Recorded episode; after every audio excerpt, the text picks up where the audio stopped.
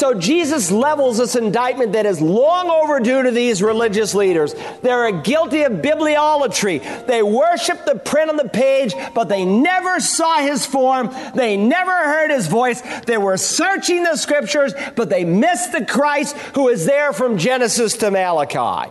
Their problem was not a problem of orthodoxy, it was a problem of orthopraxy because they were unwilling to apply the truth that they learned. Welcome to Search the Scriptures, the Bible teaching ministry of Dr. Carl Broggi, Senior Pastor of Community Bible Church in Beaufort, South Carolina. Today's sermon is entitled The Fourfold Witness of Christ. We have just completed a look at the incredible claim by Jesus Christ that he and God the Father are one. As we continue our study in John chapter 5 today, we begin to look at the fourfold witness that confirms that claim. Let's join Pastor Carl now as he looks at how Jesus proved that he was God. Take your Bibles, please turn to John chapter 5. John 5, it's one of the most important chapters in all the Bible in defending the deity of Jesus Christ. If you're a college student and you're defending the faith against some skeptical professor who said that Jesus Christ never claimed to be God, well, if you can understand John 5, you'll be able to stand your ground. Or if you're dealing with some cultist who shows up at your door, some Unitarian or somebody from the Unity movement, or Christian Science, or Mormonism, or Jehovah's Witness. You'll be able to defend the faith rightly if you know John chapter 5. Or maybe you're dealing with some earnestly searching person who really wants to know what Jesus Christ claimed about himself. Then John 5 will be of great help to you. You know, if I were preaching the highlights of the Gospel of John, I'd just skip this passage it's a, a, difficult passage. It really is not the milk of the word, word, it's the meat of the word. John writes with such simple, simple language, but such profound thoughts are communicated through his pen by the Holy Spirit who inspired him. So we need to learn this. This is an important passage. You need to pay attention this morning. Take notes. Use the bulletin there, the back of it, where you have a note taking outline. But let's begin by reading our text of Scripture.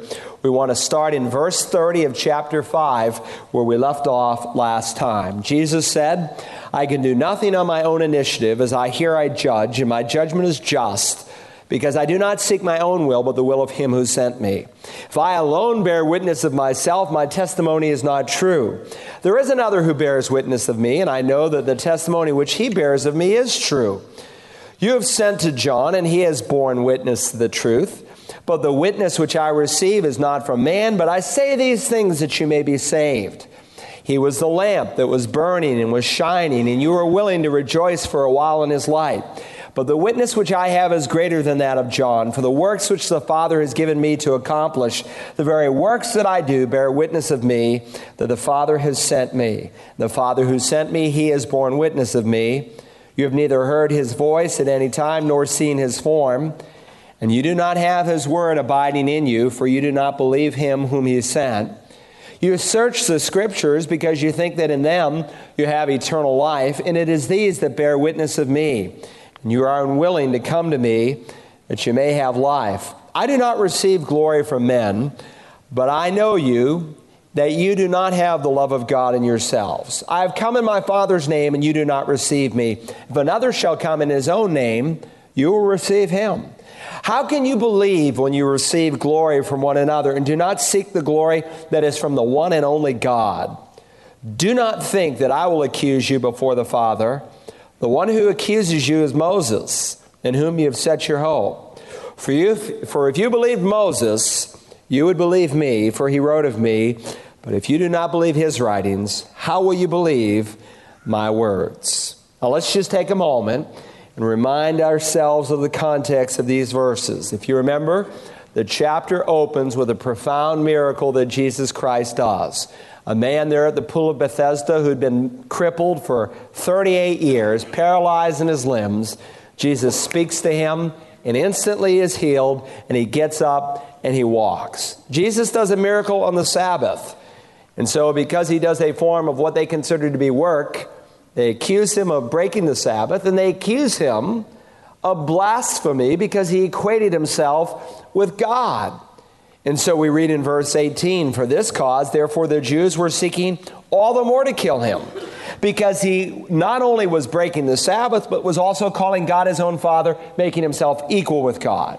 Oh, to break the Sabbath by doing work on it, as they thought he did by healing, that was an evil thing in their minds. To ask someone else to do work on the Sabbath by asking him to pick up his pallet and to walk, carrying a pallet, being carrying a, a burden of sorts, that was even worse. But worst of all was to make yourself equal with God.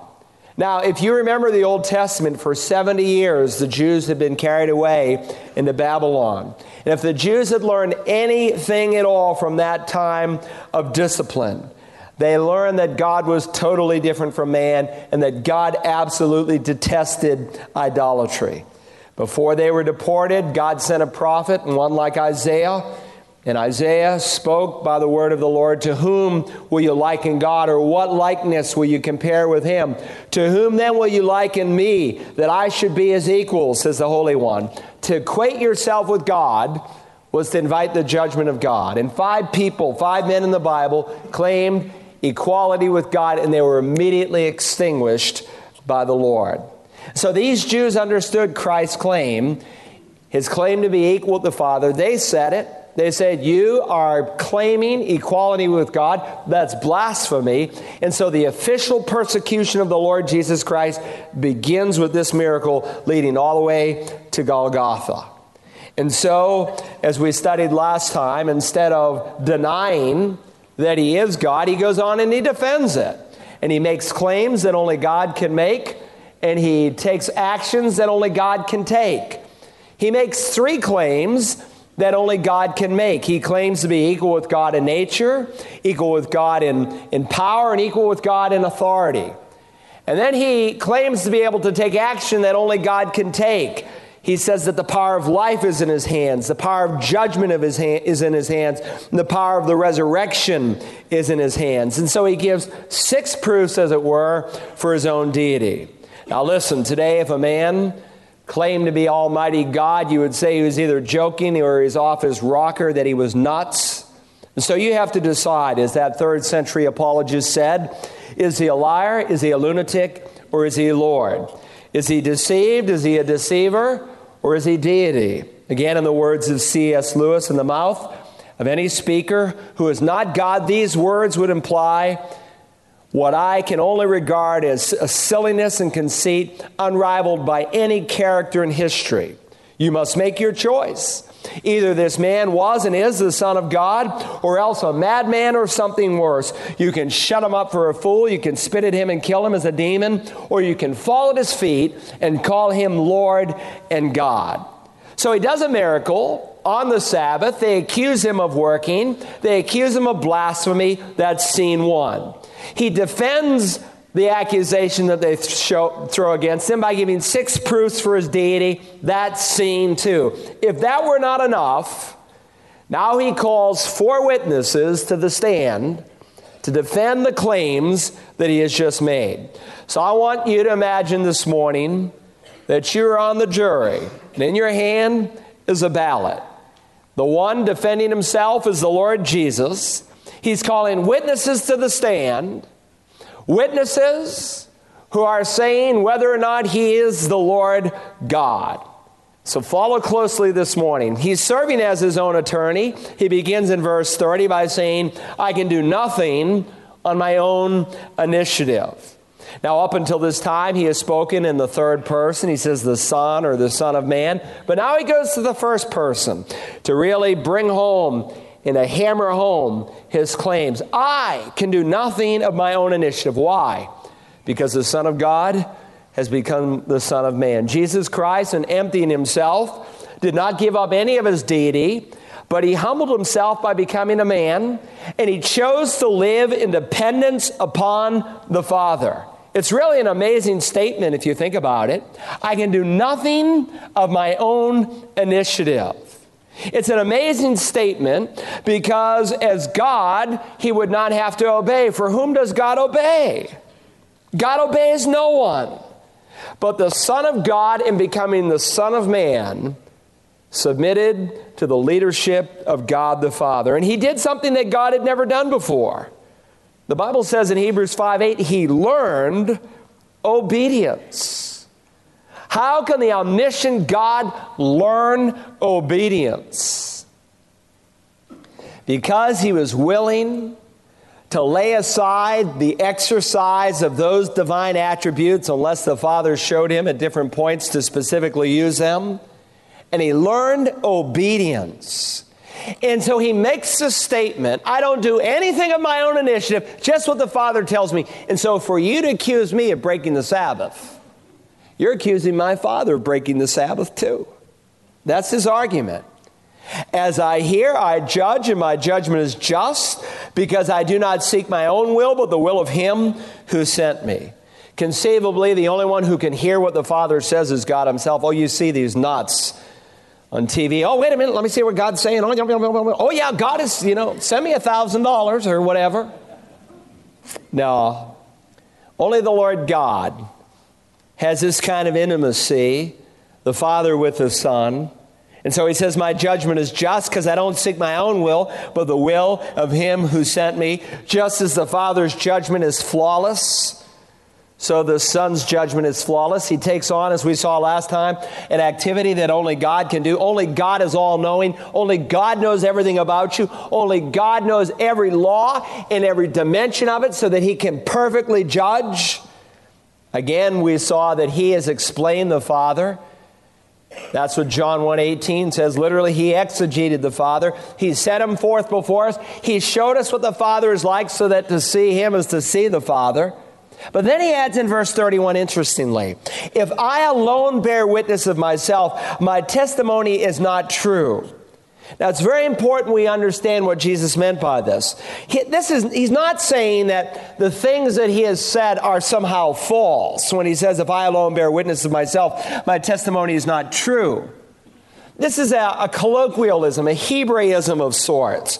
If you happen to have the New American Standard in front of you with footnotes, you'll see that often when there's a Hebraism, a enigmatic statement from the Old or New Testaments, they'll footnote it. And right before that word true, you'll see a little one. You see it there. You go out into the margin, and it says, it's not admissible as legal evidence. That's the thought here. If I alone bear witness of myself, my testimony is not admissible as legal evidence. The key, really, to understanding the verse, I have it circled in my Bible, is the word alone. He's saying for me, all by myself, to make this claim that I am God before you is not enough. Why is that? Well, if I stood in this pulpit this morning and I said, I'm God, you'd say, Prove it to me. Prove to me that you are God. Well, I couldn't prove it, obviously. But understand what Jesus is doing. Obviously, he could have just said it since he is God, but they didn't accept him as God at this point.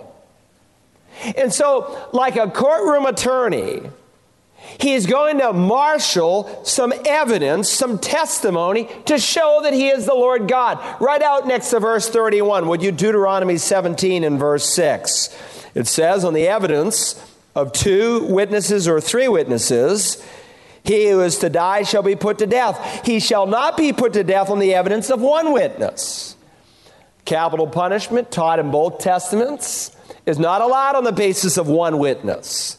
You needed two or three witnesses. In like fashion, you might jot Deuteronomy 19:15. A single witness shall not rise up against a man on account of any iniquity or any sin which he has committed. On the evidence of two or three witnesses, a matter shall be confirmed. By the way, Paul quotes this in 1 Timothy 5:19, or he references it, not a direct quote, but he said, "Listen, if someone alleges a pastor or an elder has done such and such, don't believe it." unless there's two or three witnesses. Don't go by the testimony of one person. You can see why he might make such a statement. And so, one witness was not enough. If I'm the only one who bears witness of myself, my testimony is not permissible as legal evidence. By the mouth of two or three witnesses, let everything be confirmed. So Jesus Christ calls witnesses to the stand to testify on his behalf. The first witness that he calls is really, in essence, the Father's word. Consider first the testimony of the Father's word. Now imagine yourself again, you're the juror.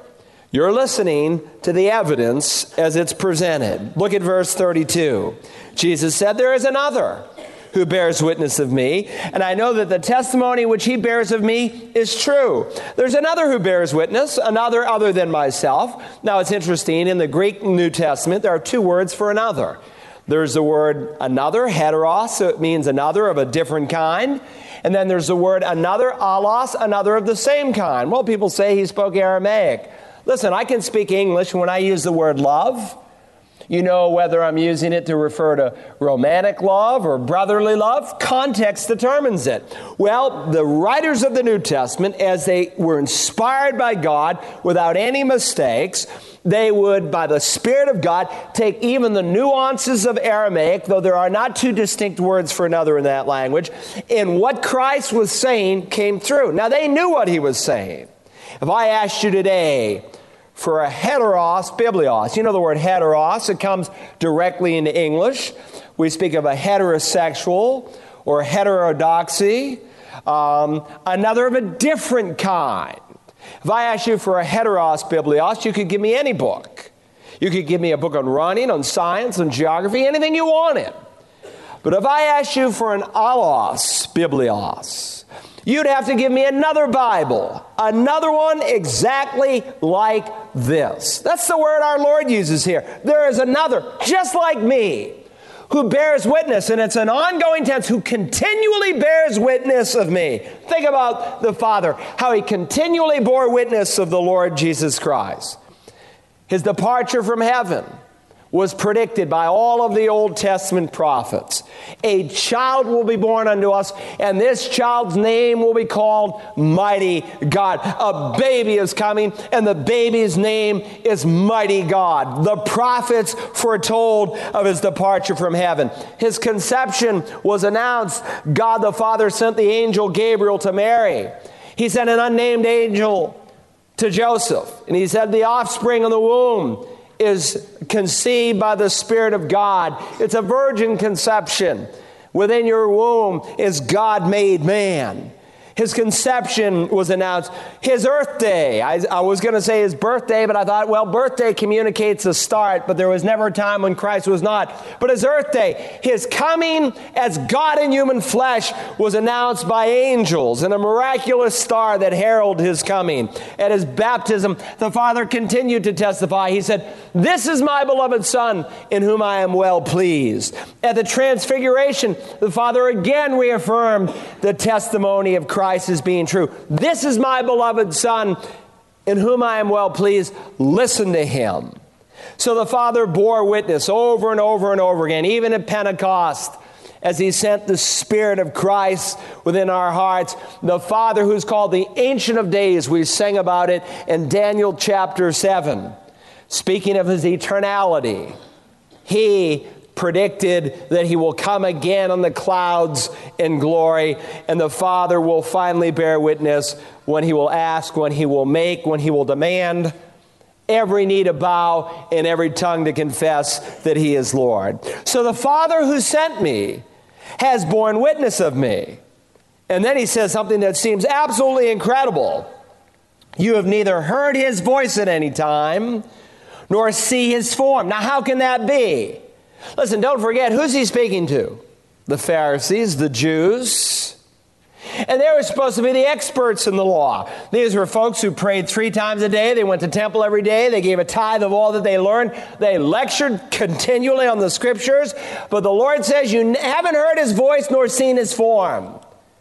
They were people who trafficked in the truth, but they were unchanged by the truth. Their rites, their rituals, their feasts, their fasts, their sacrifices, their Sabbaths didn't change them. Now, some of you I see nodding your head because you know what I'm talking about. There are people just like that today. You can come to a church like this, you wouldn't think of missing the Lord's Day and breaking one of the Ten Commandments. You wouldn't think about not spending time in God's Word. But you can traffic in the truth and not be changed by it. There's a lot of people like that. In my 25 plus years of ministry, I've led three pastors to Christ. Three men who were in the ministry, but who were lost, who never met the Lord. So Jesus levels this indictment that is long overdue to these religious leaders. They're guilty of bibliolatry. They worship the print on the page, but they never saw his form. They never heard his voice. They were searching the scriptures, but they missed the Christ who is there from Genesis to Malachi. Their problem was not a problem of orthodoxy, it was a problem of orthopraxy because they were unwilling to apply the truth that they learned. And that's why he will say in verse 38 And you do not have his word abiding in you, for you do not believe him whom he sent. These were men who didn't let it go from their head to their heart. They didn't let the word of God generate faith because they had become proud. They did not believe him whom he sent. So it gives the Father's testimony. He, he hits on it again a little bit later here. But then he calls a second one to testify to the stand. John the Baptist. Consider the testimony of the forerunner's witness. There's the testimony of the Father's word, now the testimony of the forerunner's witness. Look at verse 33. You have sent to John, and he has borne witness to the truth. The second witness is John the Baptist. Now, what's he talking about? You have sent to John. Hold your finger here. Go to John 1 for just a second. We studied it many weeks ago. Look at John 1, turn back a few pages, verse 19. And this is the witness of John when the Jews sent to him priests and Levites from Jerusalem and asked him, Who are you? And he confessed and did not deny. And he confessed, I am not the Christ. And they asked him, What then? Are you Elijah? And he said, I am not. Are you the prophet? And he answered, No. They said to him, Who are you that we may give an answer? To those who sent us, What do you say about yourself? He said, I am a voice of one crying in the wilderness, make straight the way of the Lord, as Isaiah the prophet said. Now they had been sent from the Pharisees. So Jesus said, Listen. You have sent to John, you sent that delegation of Levites and priests. They came to you and they said, Who are you, John? Tell us, are you Elijah? Are you the prophet? Are you the Messiah? No, I'm not. Well, tell us who you are so we give an answer to those Pharisees who sent us. If you remember, John said it in that chapter, I'm a lamp, I'm a light, I'm a voice. That's all I am. John, who knew the Lord Jesus Christ, faithfully declared him to Israel. He says in that first chapter, He is the Lord. He is the Lamb of God. He is the Son of God. John bore witness to the truth. He has borne witness. Notice it's a past tense. Why is it a past tense? Well, as you study the Synoptic Gospels, you discover that John has already been in prison. Probably, we're not sure it's in the time frame, probably already had his head cut off by now. So his, his, his service is over. But then he adds in verse 34 But the witness which I receive is not from man. As important as John the Baptist ministry was, Jesus recognized he didn't really have a need for human testimony to validate his claims. Since God the Father already testifies on his behalf, as he just argued, how can John the Baptist add to that? He can't. How can anybody add to what the Father says? But he says, I say these things that you may be saved.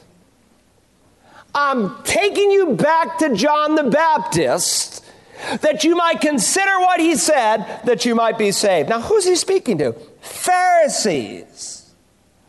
Men who hated him, who despised him, who ultimately were involved in his very crucifixion. But Jesus loved them, he cared about them, he wanted them to be saved. Isn't that amazing? And some of them, when you come to Acts 15, they find the Lord Jesus Christ in faith. John, verse 35, he was the lamp that was burning and was shining, and you were willing to rejoice for a while in his light. The old King James calls him a light. The New King James, like the NAS, a lamp, and rightly so, because it's two distinctly Greek words. Jesus is the light, John is a little lamp. Christ is the light. John is a lamp that points men to the light. And he's called here a burning and shining lamp. What a tremendous epithet to put on someone's tombstone. He was a burning and shining light for Christ. Isn't that cool? He pointed men to Jesus Christ. And Jesus said, You guys were happy to rejoice in his light for a while. The Greek text literally says for an hour. Now, it is true that some responded to the ministry of John. Christ's disciples, as we studied in John 1, were originally disciples of John the Baptist. It was in that context that the Lord called them. And many of the people, the prostitutes, the tax gatherers, the rip-off artists, the immoral soldiers, uh, they responded to the message because they knew they were sinners. But the religious leaders and many of the Jewish people, oh, they only rejoiced in his light for an hour, for a short time. They like the message, Messiah is coming. Oh, tremendous. We want him. But they just rejoice in his light for a short time. Understand, often God raises up a spiritual leader and the danger is that people will give their attention to that spiritual leader because of his popularity. But when he begins to preach a message where they are called to submit to his authority, then it's another story. Moses spoke of a mixed multitude that came out of Egypt. The prophets and the apostles and the great leaders in church history had to put up with people who bathed in their popularity but refused to submit to their authority. And we have the same in the church today. Oh, he preached Jesus is Messiah. They bathed in his light for a while. But then when he introduced him as the Lamb of God, they didn't like that message. That didn't work for them. They wanted somebody who would crush Rome, who would make them a superpower again. And so they discounted his miracles. They disbelieved his message. They denied his ministry. They despised all of his methods. And they discounted the ministry of John. If you enjoyed today's message, you can order a CD or DVD copy by calling Search the Scriptures at 877 787 7478 and requesting program John 014.